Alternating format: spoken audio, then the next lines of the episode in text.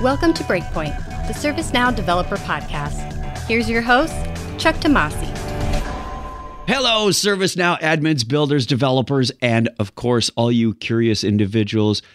And I say that with the utmost love and respect. Welcome back, or welcome to Breakpoint, the ServiceNow Developer Podcast. And in this episode, I have the great pleasure and distinction of talking to Heath Ramsey, our Senior Director of Product Management. How are you today, Heath? I'm doing great, Chuck. Thank you for having me. It's great to be here. It is a pleasure. Now, welcome to Breakpoint. Have you been on a podcast before, Heath? I just like asking. I've, I've been on a few podcasts before with uh, Suzanne Smith. Oh, I that's think, right. Uh, sure. Uh, many years ago, uh, talking about performance analytics. and so now I get to talk a, a, bit about data in relation to the uh, development process, which is you know a topic near and dear to my heart. You bet. But before we get into that, we like to learn a little bit about our guests. So tell the listener a little bit about yourself. well, I'm a Leo. I no. no, so uh, as Chuck mentioned, my name is Heath Ramsey. I'm in charge of, of what's called outbound product management for a platform, meaning I get to, to talk to people and evangelize our platform technology, including uh, App Engine, Integration Hub, uh, core platform capabilities, performance analytics, now intelligence. I actually cover a fairly wide range of things. Uh, my time at ServiceNow, I have just celebrated my eighth anniversary, so I don't quite uh, outdo you, Chuck. I don't know that anybody ever really can. Uh, there's about 50 people that outdo me at this point. yeah, you're you're you're venerable in a in a good way, I think. Um, you know, so I, I, bring a lot of history and a lot of uh, perspective, I think, to uh, the products that I cover right now because I, I am carrying the ServiceNow torch for a long time. Now, full disclaimer, you and I have worked together before. You asked me to join your services enablement team back in early 2014, I think it was. It was about a year or so after you had started. Uh, you were my oh. boss for about a year, and uh, both our careers have changed ever so slightly since then. And I'm really glad to have this opportunity to speak with you again. Yeah, that was that was a fun time because I was like, there's this really awesome guy named Chuck who would do a fantastic job with respect to you know evangelizing and enablement, right? I mean, this is this is what you love doing. And and for us to be able to collaborate and work together and really be in each other's orbit even though we haven't spent a whole lot of time on podcasts like this for you know seven seven plus years is awesome. Yeah i remember there was that uh was it a meetup or a, a FedRAMP a federal thing in dc and Heath was sort of in the back evaluating at that point because I was doing a presentation. and there was there was no doubt in my mind what you were doing there hey, you know, I'm I, am i am pretty open, and I don't I don't carry those you know ulterior motives back there very well. So no, and you you've approached me a couple of more times to say, hey, you want to be on my team? I, I did. I'm like, that's I I want that guy. well, when you're not at work, what do you enjoy doing? That's a good question. So I, I try to maintain a healthy lifestyle. Uh, so I do a lot of working out. You and I were actually just talking about this before we, we hit the re- record button. Mm-hmm. So I, in the times of COVID, I've been trying to work out in my garage as much as I can to maintain a healthy lifestyle. Do do a bit of cooking. Um, I am a big fan of uh, sheet pan dinners these days because just throw it on a pan and it bakes in 30 minutes and you have a delicious, tasty, healthy meal. And um, I still, you know, in normal times, play sports, gaming, uh, Nintendo Switch, and the Zelda series is always going to be, you know, core to, core to my being. I try to play all the time and, and can't wait for the new one that's going to be coming out in a few years if Nintendo is true to form. They are continuing to push the envelope. They were they were quiet for a, a long time until about uh, Pokemon Go came out. Yes, it, and the the writing was on the wall that it's it's about time for another Nintendo revolution. So yep. yeah, they're they're good company to keep invested in your portfolio. No, it's it's it's really cool. I I absolutely love that series. I love how they keep you know reimagining themselves and doing it in a way that's engaging for the average person. You you remember the the Wii that whole motion controller and they were mm-hmm. the, the first with that one as well. I mean don't get me wrong. I think the other platforms are fantastic, and some of the, the games that they have in them are, are mind boggling. But I, you know, I, I, probably prefer things that are a little bit more accessible for me, and you, you don't have to learn a new life skill in order to be able to play the game. So. Well, speaking of new skills, you mentioned your experience with PA before. Let's get something for the listener here. What are some key discoveries you made to help customers get maximum value? That is the you know, sixty-four thousand dollar question for those of you who are old enough to remember that show. I actually don't remember that show. I just know the. I'm old enough. I know the, the meme or the the the slogan. From, I, I remember before it was a sixty-four thousand dollar pyramid. it was only like ten thousand dollars when it started. little little amount of money. Um, no, the the things that we learn with performance analytics are are things that have carried forward very significantly in the, the context of ServiceNow and honestly in the context of business outcome. And what we learned is that data data is king. I mean, mm-hmm. your ability to drive business outcomes, your ability to drive digital transformation in the times that we live in is dependent upon the data. And you can create the best technical solution around anything, whether it's performance analytics, and as we'll talk a little bit about you know, predictive intelligence, and machine learning, and those pieces. But if you don't have the right data and you don't have the alignment to the business process and what it is that you're trying to achieve, it's just data. But when you have an opportunity to take that data and give it to people in a way that they're expecting and in a way that just drives illumination and, and insight for them, wow, you can get some amazing results. And for me, I whenever I talked about performance analytics with my customers and and with uh, even other people inside of ServiceNow, you know, for me, the vision of data is that I'm I'm able to do my job better so that I can get out of the office at five o'clock and go cook dinner with my family and have a good family evening. I can I can get done with stuff and go do something that's more meaningful and fulfilling to me. And that may seem very aspirational, but I think that's what data can do for us. And if we think about it in that way, through all the things that we do, developing outcomes, everything else, I, I think we just get to a place where we make people's lives better. It's really about turning data into information. Yeah. Is, is so you can process it, analyze it, and understand what your actions should be. Are we driving something faster? Are we driving something slower? Is it up? Is it down? And uh, if you don't have visibility into that, you really don't have any means to make an educated decision for it. Um, and and a lot of that, from an implementer standpoint, comes from understanding what are those requirements, what are the outcomes, what are the desired outcomes. So if somebody comes to you and says, "Hey, I need this number on a report," like, okay, what what understand what does that mean? What are what are we what are we doing with that information? Uh, and you know, it, that may seem a little excessive for you know an average developer is just starting out but it can really add value because that's where you can say, you know what, this isn't just a report thing that you want every week. Maybe it's something we need to track over time. Mm-hmm. Like we, we do our webinars, and uh, you know, to say that oh, this video has had fifty thousand views doesn't mean anything to me because that video may have been out for eight years and accumulated all of that when in yep. reality it wasn't the hottest video. It's just got a lot more views because it's it, you know the the hottest one has only been out a week but it's already up to 5000 views.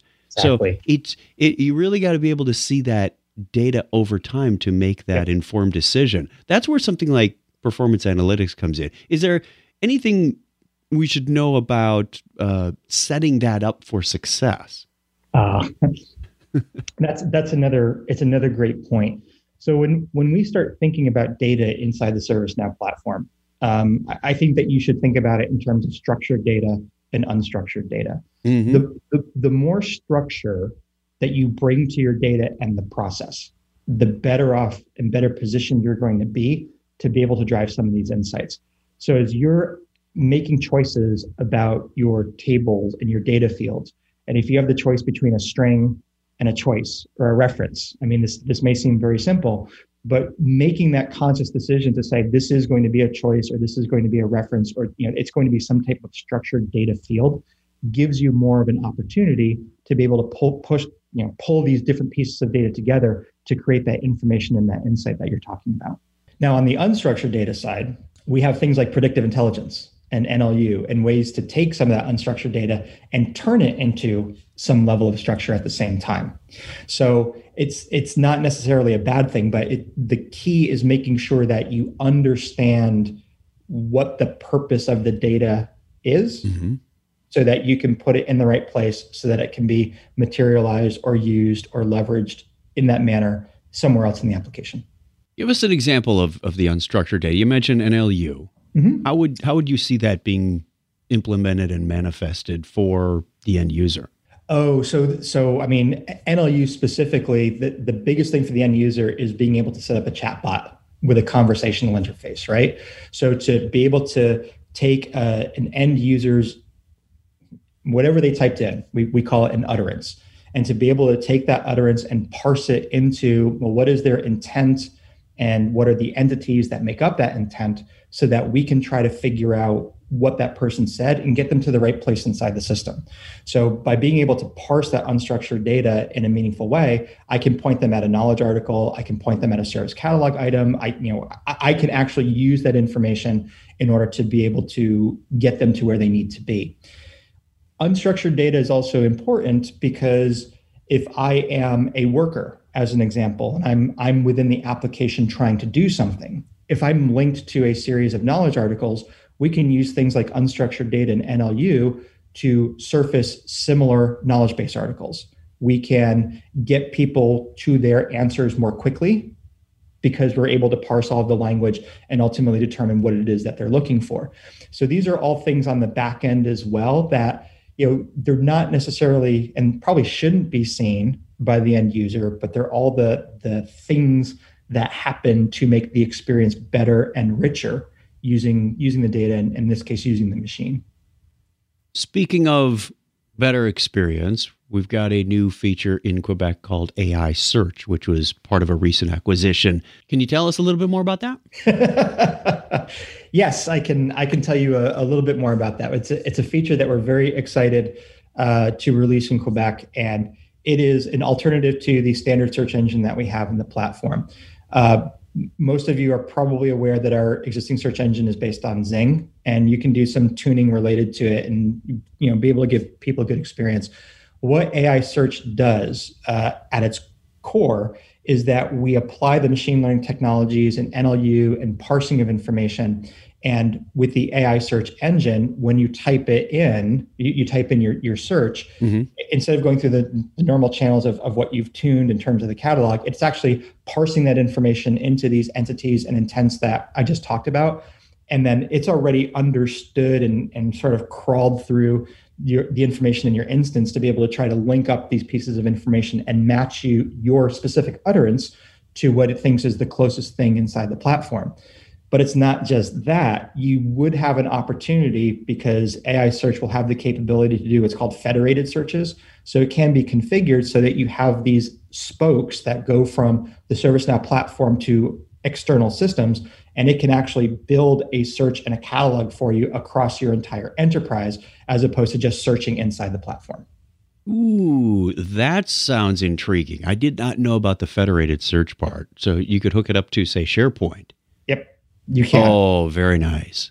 Yeah. Uh, I, I I knew it was smart to give you more of that consumer Google like interface, but I did not know it was searching across other things. It, it, can, and I mean, if if you're thinking about approaching AI search, I mean, I I would start with the search inside the platform and get familiar yeah. with the the pieces and how it works, understanding that you are potentially going to want to scale that out to bringing in those those federated pieces and to provide that experience where you know, we're we're the platform of platforms at ServiceNow, right? And absolutely. The, the information and the search across all those systems, just like you can use something like Integration Hub to get to those other systems, it just continues to advance and make that message more and more true. Does that require an agent, or how does that federated search uh, work across the systems? So um, I will be the first to admit that I haven't poked at the specific details of how it all works together. But my understanding is that there is back end quote unquote spokes and I honestly don't know if it's is if it's related to the integration hub spoke or if it's own separate connector and spoke. And maybe that's something that we can come back and talk about a different time. Um, but but basically, you configure those spokes into the end system, and it's I think it's going to pull metadata back into the system so that it understands what the the enterprise catalog looks like and, and how to parse that information in a meaningful way.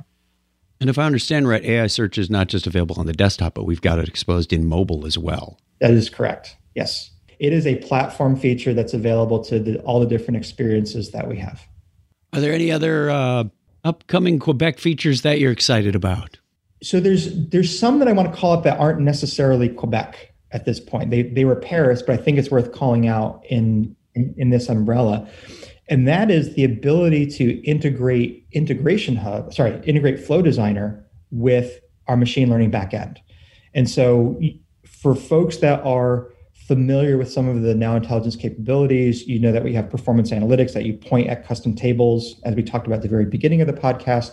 We have predictive intelligence where you can set up uh, classification and similarity through the, the tools that we have. We have nlu like we talked about.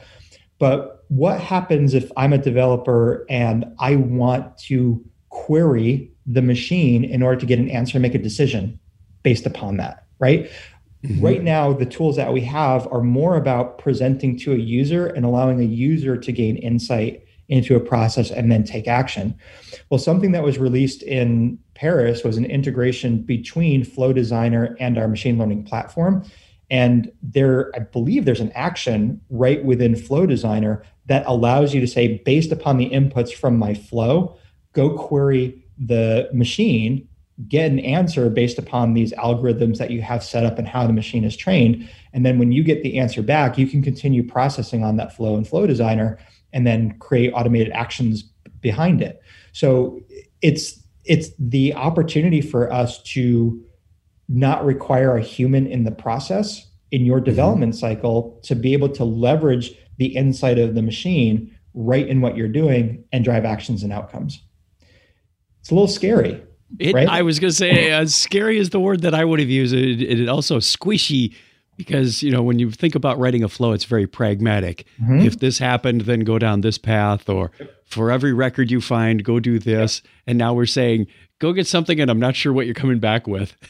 well, and, and that's I so there's there's two aspects of this, right? There's there's the human aspect of and we get into a bit into you know the, the ethical side of the argument and saying how much do I trust the machine and should the, the machine actually do all of these things for me without human right, intervention, right. human interaction? But we'll we'll just leave that topic to the side right now. Um, but I think it's important for us as developers and integrating these types of services and capabilities into our applications to to at least understand what the bounds of that result is and then having the right decision trees behind it to say that all right if this is outside of this bound then go route it to a human because something is not right so we we can we can build these boxes that says if the machine falls in here then do the things that we expect it to do based upon normal logic but if i get a response that I'm not expecting based upon my business context or what it is that I'm trying to to do, then go route it someplace else. And that's the beauty of Flow Designer as well, right? Is because you you can handle that exception and get it to the right place and drive that human review as necessary. So, what words of wisdom would you have for developers who are looking to add value to their position? How do they spot these opportunities where where intelligence could help out the organization or solve the problem? Ooh, that's a good question, and I, I want to make sure that I position this in in the right way here. Um, things that are, I, I think, going back to your comment about putting yourself in the shoes of the people that you're serving with your application, right? Mm-hmm. We're trying to drive business outcomes here, and if you ask questions about your stakeholder and with your stakeholder and you figure out what it is that they're trying to accomplish you might ask questions like what are the most tedious parts of your process what causes you a lot of time or pain or what are the things that you don't like to do um, and then in light of that conversation if you can identify things that tend to be very repetitive things that require you know basic categorization or classification that you can then automate very quickly that i think are some of those are some of the things that machine learning can do for you in your development process very very easily. I'm going to use the example in incident management and i know it's an overused example but this this whole idea of taking in a request and then having somebody look at that to say hey this incident goes to this category i mean that's mm-hmm. a, a very basic thing right it's very easy to set up something similar because you know our applications are workflow applications. You're going to build workflow into it. And at some point, you're likely to have an intake and there needs to be a decision point. And if that decision point really doesn't require a human eye or human intervention, if you've got a body of records that allows you to let the machine make that decision for you, I think those are great opportunities to start introducing it.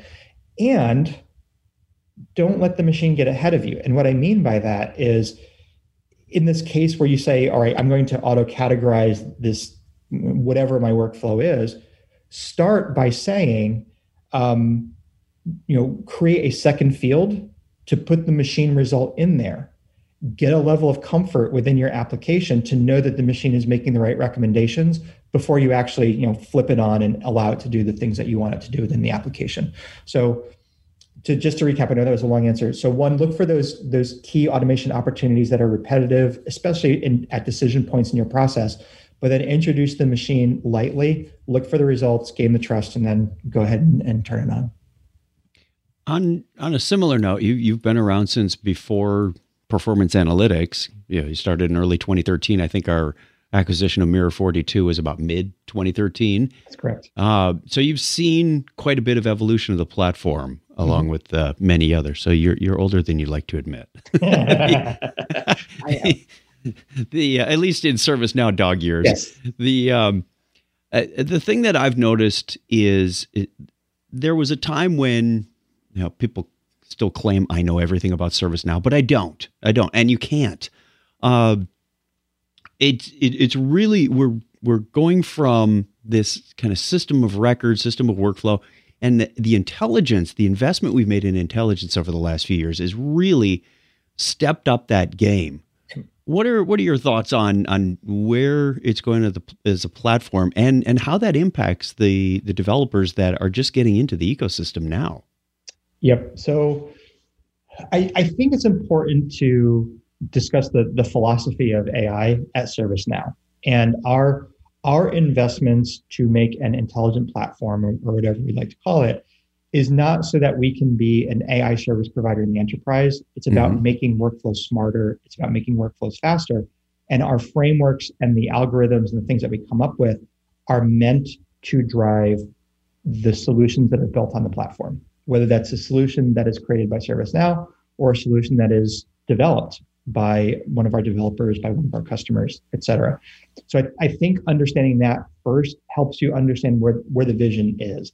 Meaning, whenever we get a new technology for AI, whenever we develop a new algorithm, the way that that's going to be surfaced is in the context of an application. Yep, there's going to be APIs and things that you can link into, but I think it's important to to really say, okay, what does this do for my workflow, and how can I make it and integrate it into my workflow?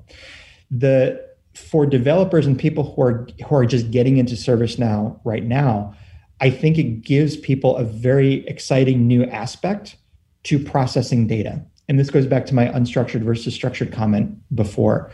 Whereas the old way of doing things, I had to make sure that my data were structured so I could get it into re, uh, into a report, so I can get it into performance analytics. I can do these these different kinds of things. Now I have a lot more flexibility, so I can capture more things in in unstructured text fields and process them process them in meaningful ways to be able to drive insight. Here's here's a very simple example. Actually, I you know Chuck, you're going to be impressed. I built a demo system myself just recently um, on on Quebec. Yes, I, I, I yeah. built an application myself with some of our low code capabilities because I don't pretend to be a pro coder. But I I envisioned a a uh, customer that was doing apartment rental applications. So when I put myself in the context of a consumer, uh, English might be my first language. English might not be my first language. Mm-hmm. And so within that application, I provided a field that I could, I called it additional comments just for demo purposes. And I could type any language in there, any string that I want in there, and we could tr- dynamically translate that string and present it to my property manager persona so that we can drive a better experience. Because if the property manager looked at this application, even though it's filled out properly, but then they see additional comments in a different language, I can provide what language that person speaks and I can provide a translation of it. You know, probably 95% accuracy knowing all those, you know, translation services that are out there. But I'm as an application developer, here's an experience that I wasn't able to drive before and it you know going back to my first comment it makes life better because i'm i'm connecting people i'm connecting personas through this application through these capabilities that we have with our with our machine learning and and not uh, artificial intelligence engine. Oh, where was that when I was a service desk manager? I, we were copying and pasting things into Google Translate because mm-hmm. you know the, the, person who spoke Malaysian wasn't in the office that morning. It was just it was crazy stuff. And I mean, the the few times we actually had to use it, and we were interacting with somebody in Spanish, for example, yep. they appreciated it greatly. So now it just reduces that barrier, it makes their experience yep. better. They want to engage the help desk or customer service or whatever. Mm-hmm. Uh, that that's awesome. Yeah, I want to. I, I like your comment about you know what is it and how can it improve my workflow because every release that we go through, I am personally vested in learning as much as I can about that release and the platform capabilities. And I look at every one of those in the context of existing applications that I've got, yep. whether it's managing the webinars or publishing podcasts or managing our budget that uh, we do for the marketing team. Yep. Anything that I've built, I look at. It's a bit like going to the uh, uh, the home improvement store, and as you're mm-hmm. browsing around, you go, "Oh, those colored light bulbs would look really good on my front porch," you know, and and you start spending money in your head. Yeah, yeah. or or I, you know, I didn't think I needed a new toilet seat, but they're on sale. Yep. yep you can be a kid in the candy store. I mean, if we if we if we use some of those those adages, um, because these capabilities the limit is your creativity in mm-hmm. some sense the the limit is is just your imagination because you you can work with your stakeholders to imagine these experiences and the experience can be a portal the experience can be a mobile the experience can be can be a workspace it can be listen i mean you, we know the experiences that are available but we can now embed these additional things that just make the experience better and you know, like I said, I I sat down and just said, well, what would I want in in this? And stakeholders have a lot of information about what kind of experiences that they want to drive. So you know, these sessions is just asking questions and and and sort of dreaming big about what this application can be. You know, helps you to figure out how you can use these capabilities in a meaningful type of way.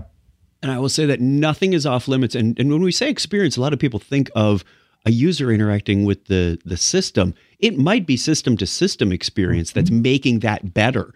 If, right. if, you've got an integration or you've got a, a workflow that's happening behind the scenes, like you know what all i did is i took this thing and i ran a scheduled job and now people love it yep. like, so they don't have to come and yeah. get it manually making things a little more proactive think about when when you order something from amazon yep. and the shipment might be delayed or the, it's out of stock or they tell you. You don't have to sit there and wonder, where's my shipment? Yep. I've, I've got some equipment on order from another vendor and they haven't done that for me. And I'm getting really antsy. It's like, where's my TV cart? well, no, and I, I, think I think that's a really interesting example because you know, going back to your, your question about, you know, what kind of services do we provide with respect to machine learning, you know, that that when I hear that, I think of we would call it a regression algorithm, right? Which is your shipment's delayed. Can I potentially set you an expectation of when that shipment will be here? And I can either go and try to query the provider, I can try to query the, the logistics company, et cetera. Another thing that I can do is I can potentially look at all of my past records with a similar type of profile and say these things that were delayed were delayed on average four days. That mm-hmm. that's like a, a it's a combination of clustering and regression, but I could potentially use the machine learning framework inside of ServiceNow in the future to be able to say, yeah, you, this was a disruption in the service that is being provided through the application. And if I want to attempt to reset expectations, I can say, based upon prior experience, you'll get this in seven days or four days or whatever the machine returns. So, you know, another example of how when we start to think in some of these algorithms, we can drive some of those experiences that are are the nice touches that people have come to expect across the industry. Consumerization. That is an awesome segue because I was just about to touch on that. We do have that feature available now. And I remember when I used to build workflows for catalog items, you'd say, oh, it's about four days to deliver this laptop or order this thing. You would give this rough estimate of, of magnitude. But now with Quebec, we've got, is it called regression framework? It's called the reg- regression framework. I'm not sure how many of the S- of the APIs are exposed okay. yet for us to do it in a custom application, but the framework is there. I'm so, really curious as to what factors it's taking into account to do that. Is it purely historical delivery on some of these items, or is it looking at case workload and oh, we've got major incidents to deal with? And so, uh, true, true to form with with our uh, platform and our capabilities, you give it a data set to train, and okay. the the solutions that we have pre-configured for for regression, um, I the framework is there. The reason I say it's in the future, the framework is there. I'm not sure that we've surfaced a specific solution yet, but okay. the way that it will work is that you will you will point at a series of records that you will train the machine on and say, this is the data set that represents the information that I want you to be able to quote unquote predict based upon the regression framework. So just like with categorization, similarity, you know, all, all these other algorithms, there will be ways for you to configure that data set and continue to train and retrain. So it it may be um, you know it, it, may be records from your specific application. It may be records from the service catalog if you're if you're linking to the service catalog. You know, but that's the ultimate way of getting to it is that it will be a series, you know, a, a data set that gets fed to the machine to be trained. Okay, so it, it is the traditional trained machine learning model that we're basing that those deliveries off of. Excellent. Okay, uh, next question. I'm thinking directly of people like my son-in-law. Who he works for a partner. Uh, he's living in our guest house, so we just had a real fun hour-long geek session last night on ServiceNow. Uh, I've got my CSA. What additional skills or or paths could one take to get more involved with the intelligence side of ServiceNow?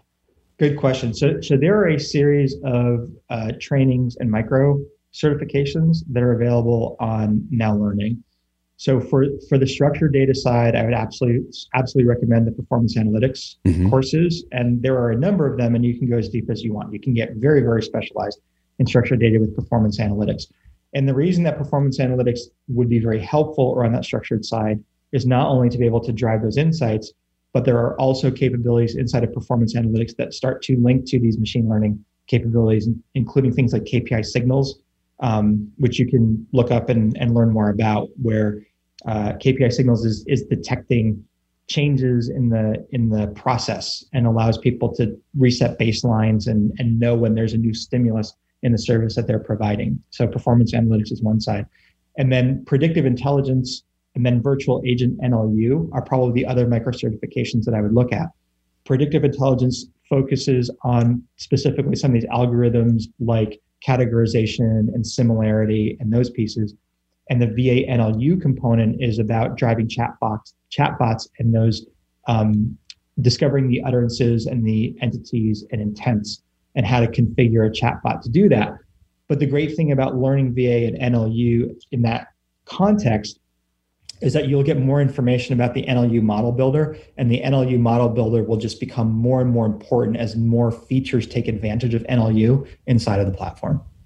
You know, the, the intelligence space is really kind of greenfield right now. There's there's a lot of people that can build you an app with tables and forms and whatnot, but you know, if you really want to add some value, look at this intelligence stuff, people. It is it is it is badly needed in a lot of organizations, and they are hungry to get it. So if you if you ramp up your skills in that area, you're making yourself more marketable. Yeah. So Heath, I know a number of these AI things are are pay for products. Can you clarify where the the delineation is on some of these? Yeah, and I know it can be a little bit confusing. So let me try to give the uh, the Cliff Notes version of the capabilities that we have here. So reporting part of the platform, it's free. Mm-hmm. Uh, natural language query, which is integrated into the platform into Workspace, is free. AI search inside the platform itself. So if you're searching for results inside of ServiceNow is free.